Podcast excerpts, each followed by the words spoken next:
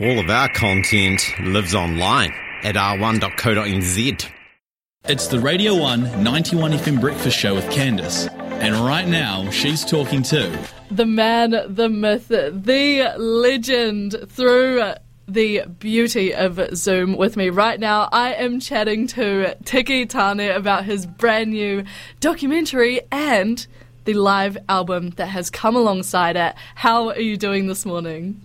Uh, wow, morning, Candice. I'm good, thank you. Uh, good to see you on the Zoom and good to hear your voice. Oh, please, pleasure is all mine. You have just recently unveiled your brand new music documentary. It is alongside the uh, Christchurch Orchestra. Please tell us a little bit more about the film for anybody who may not have heard of it before. Yeah, for sure. So, back in 2021, um, I had the opportunity to work with the Christchurch Symphony Orchestra.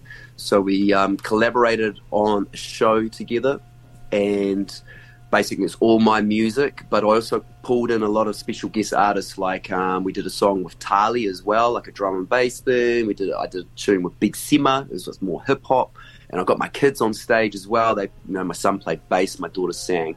And so the whole thing is like this massive show that we put on at the Christchurch Town Hall with huge visuals, huge sound, huge lights, 50 piece orchestra, all my music, sold out audience. It was the most electrifying, epic energy.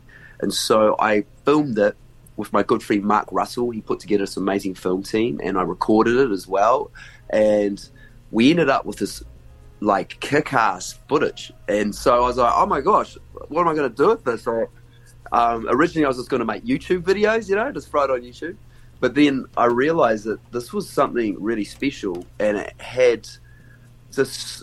We managed to capture this amazing energy, and also the behind the scenes footage too. So the documentary goes from being at the gig, and then also 48 hours beforehand, us rehearsing and us trying to work out how to do these songs with the orchestra um, and so it goes back and forth, back and forth through that. And it's really, it's got a massive insight into the process of how you make or how you collaborate with a 50 piece orchestra.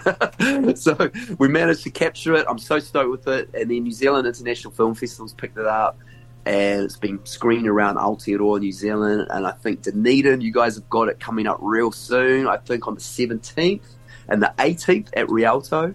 Um, and you'll go there and you sit in the cinema your nice comfy chair, you got your popcorn, got your beverage, and it's surround sound and it's dark and the screen's massive and you'll get transported instantly into that space. And you'll walk out of there just going, wow, that was pretty cool. I guarantee it. So I'm so stoked with it. Yeah, so incredible. And it sounds like lots of love has gone into the creation of this. Like you were saying, you didn't originally intend to use the footage in the way that you had used it. You've had an incredible, long spanning career. At the start of your career, did you ever imagine yourself making something like this documentary? Um, not on this scale and not with an orchestra. I, I could imagine me doing because back in the day, I started out in a heavy metal punk thrash band playing heavy shit, you know. so, and I was heavily into like skateboarding. So I thought I'd do like a documentary on that, like that style. It's like real kind of grimy and gritty. But here I am making this epically sort of really well produced, but also raw, captivating piece of art, music documentary film with an orchestra that was a one off gig. And it was like, that's you know that gig possibly never could happen ever again. So it was like let's capture this. So I just didn't even think for sure that um, it would come out like this. You know, um, I had I had a goal which was to create something really special, but I didn't think it was going to turn out this good. And I'm so stoked. And I've got I've got to give shout outs to my team. I have an amazing team around me, like the most epic team. My sound boy guy's been with me for 20 plus years my visual guy for over 20 years. So I've got this amazing team around me who, who, who know my shit really. And so they helped make this an incredible experience. And, um, you know, it just kind of goes to show about who you surround yourself with, especially as a creative. If you surround yourself with amazing, positive, creative people who really just want to the best for you because you give them the best, then you can create the most amazing um, art, and, and that's what's kind of happened in, in this process. Yeah. And I completely agree with that. I think that that is such good advice. And I think that you really don't see how much the people around you impact the final product of things until you do have those really great people around you and you're like, oh my God, everything is so Yeah. easy and everything is coming Yeah. out the way that I want it to. How did this happen? And of Yeah, course, totally. throughout your career, you have done lots of collaborating. I would say that that has definitely been one of the totem poles of your career uh, so far. How did you go about approaching the Christchurch Symphony Orchestra? Yeah, so so um, I've got to give shout out to uh, Gretchen, who was the CEO of the CSO back in the day, and and she, um, you know, I've, I've known her for quite a while because I've, um, for those who don't know, I'm the sound guy for Shapeshifter, so I've done every gig for Shapeshifter. I produced some of their albums. I've been mixing their live sound for 23 years now. And so Shapeshifter's done shows with the CSO. And so that's how I kind of knew, met everybody, and and and um, that's how we formed a relationship. So when Gretchen asked me to if I wanted to collab and do this, um, I was like, absolutely, let's do it. Let's 100% go for it.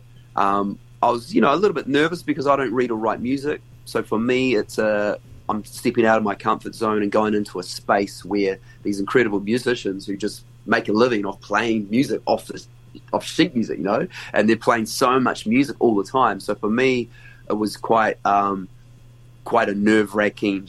Like, oh shit, should I really be doing this? You know, like, oh. But I kind of got over that, and also working with Tom Rainey, um, one of the conduct. He's a conductor, also an arranger.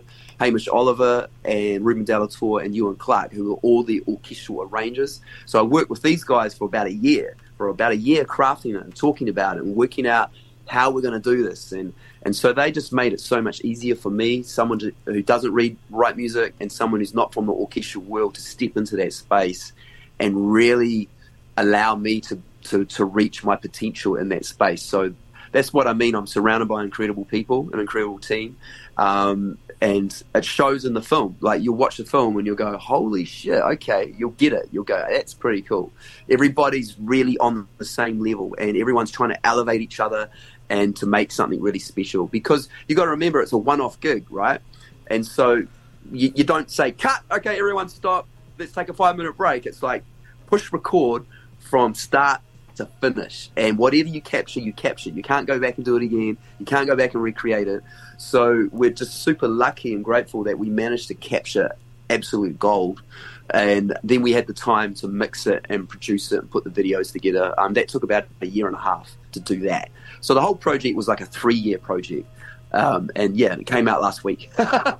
Oh, I love that though. And I think that the craftsmanship, even just through the trailer, you can see how much love and effort has been put into the final product. So I know that people are very, very excited to see it. You have Right. described this show as genre bending, and I think Yeah. that very much in the last like 10 years or so, we've seen a lot of orchestras blending with electronic music. Which I think is Yeah. really, really exciting. Where do you see the direction of, you know, genre collaborations like that heading in the future? Well, it's hard to say. I mean, you're starting to get like um, incredible collaborations, you know, as you said, because they're quite they're quite um, juxtapositioned, but also very similar in some ways. I mean, orchestras can be the most epic, dynamic, powerful experience you can e- ever have, and so can electronic music. And you combine the two, but the trick is to, to make sure that you combine the two in a way where one's not drowning out the other. And sometimes that can happen. You can go and see that stuff and you go, oh, I can't hear the orchestra. Or half the time the orchestra's just kind of sitting there, twiddling their thumbs, waiting for a moment to come in. Um, whereas this never happened with what I did. I really wanted the orchestra to be go all time, all the time, just go, go, go, go, and no matter what it is, even if it's just a little wee ding on the triangle, or if it's just a, a flute solo or something, I just wanted orchestra in there, and I think um, that's the key. You've got to really work at creating a really nice dynamic where not one is overpowering the other, And sometimes that can happen with those collaborations with orchestras and electronic music. Sometimes the electronic music is too big and too loud, and you can't hear the orchestra. So it's a real balancing act and just trying to get it right. Um, I think the future of it's really exciting. Um, I think that it's a great way for young younger audiences to to see something on that scale. Like the power of an orchestra, there's nothing like it. Like there's it's the most insanely epic w- moving experience you can possibly experience. But watching a 50 piece orchestra acoustically just create the most wickedest, biggest sound, you know? So that's really powerful. And I think a lot more sort of youth of today should be able to really go and see that stuff. And I think maybe co- combining the two, but more electronic music or whatever with orchestras can marry that up a little more and kind of, um, um, yeah, and kind of push into that sort of space that possibly a lot of people wouldn't be into, you know. So um, that's why I decided to put it on the screen because I just wanted people to experience it on a big screen with surround sound so that they can sit there in their seat and really absorb it and really take it in. I wholeheartedly believe that both active and passive music lovers will adore this film. Anybody in Dunedin, where and when can they go and see this film? Where can they buy tickets? Yes. Where can they get their hands in the ruck? For sure. Hands in the ruck. Hands in the ruck. Uh, hands in the ruck. Yes, um, okay, so it's this week. So um, uh, where are we at? We're at Dunedin. We're at the Rialto in Dunedin. And on the 17th, which I think is... Um, is that Thursday, the 17th? Mm-hmm. Yeah. Um, at 4.45 p.m. And 17th, 4.45 p.m. And on the 18th, is at 7 p.m. And tickets are available either from the Rialto in Dunedin or you can go to my website, tikidub.com, or you can go to New Zealand International Film Festival's website as well. So there's lots of areas you can get the tickets. But this is um, it won't be played in Dunedin ever again in the cinemas, possibly not. So this could be your only chance to go and see something really special. Um, and also remember your funding and absolutely 100% independently funded music documentary. Like I've had no funding for this. This is 100% me doing this. Um, and, you know, I just want to uh, uh, acknowledge all the independent artists out there. Um, if you're an independent artist and you're just doing this stuff on by yourself, just like I am, uh, you come see this film because this will inspire you and it'll give you some insight in how to keep doing what you're doing and how you don't have to rely on funding. You can do this yourself if you really put your mind to it, if you really work hard and you have these goals and you manifest it and you just keep chipping away at it.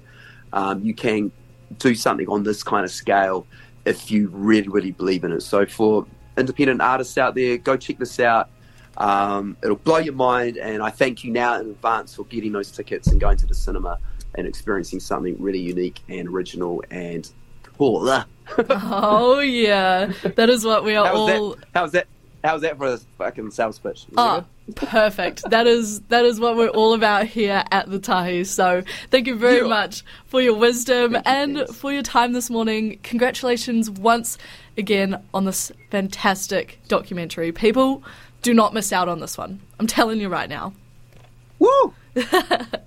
it is 10 a.m., which brings us to the end of the breakfast show. But not to worry, I will be leaving you with one last tune. This is one of my favourite songs from Tiki Taane historically. Such a goodie. This is the track with Concord Dawn. But a drum and bass for your morning. This is Don't Tell Me coming up for you oh very shortly. Keep it locked here on the Tahi. Have a fantastic Tuesday, my friends.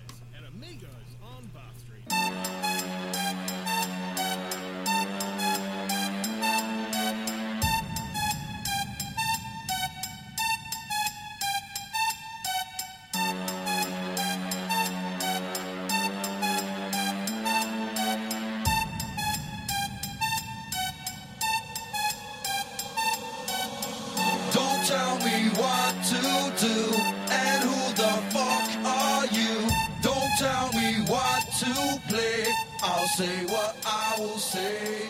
Don't tell me how to This was a Radio 191 FM podcast. All of our content lives online at r1.co.nz.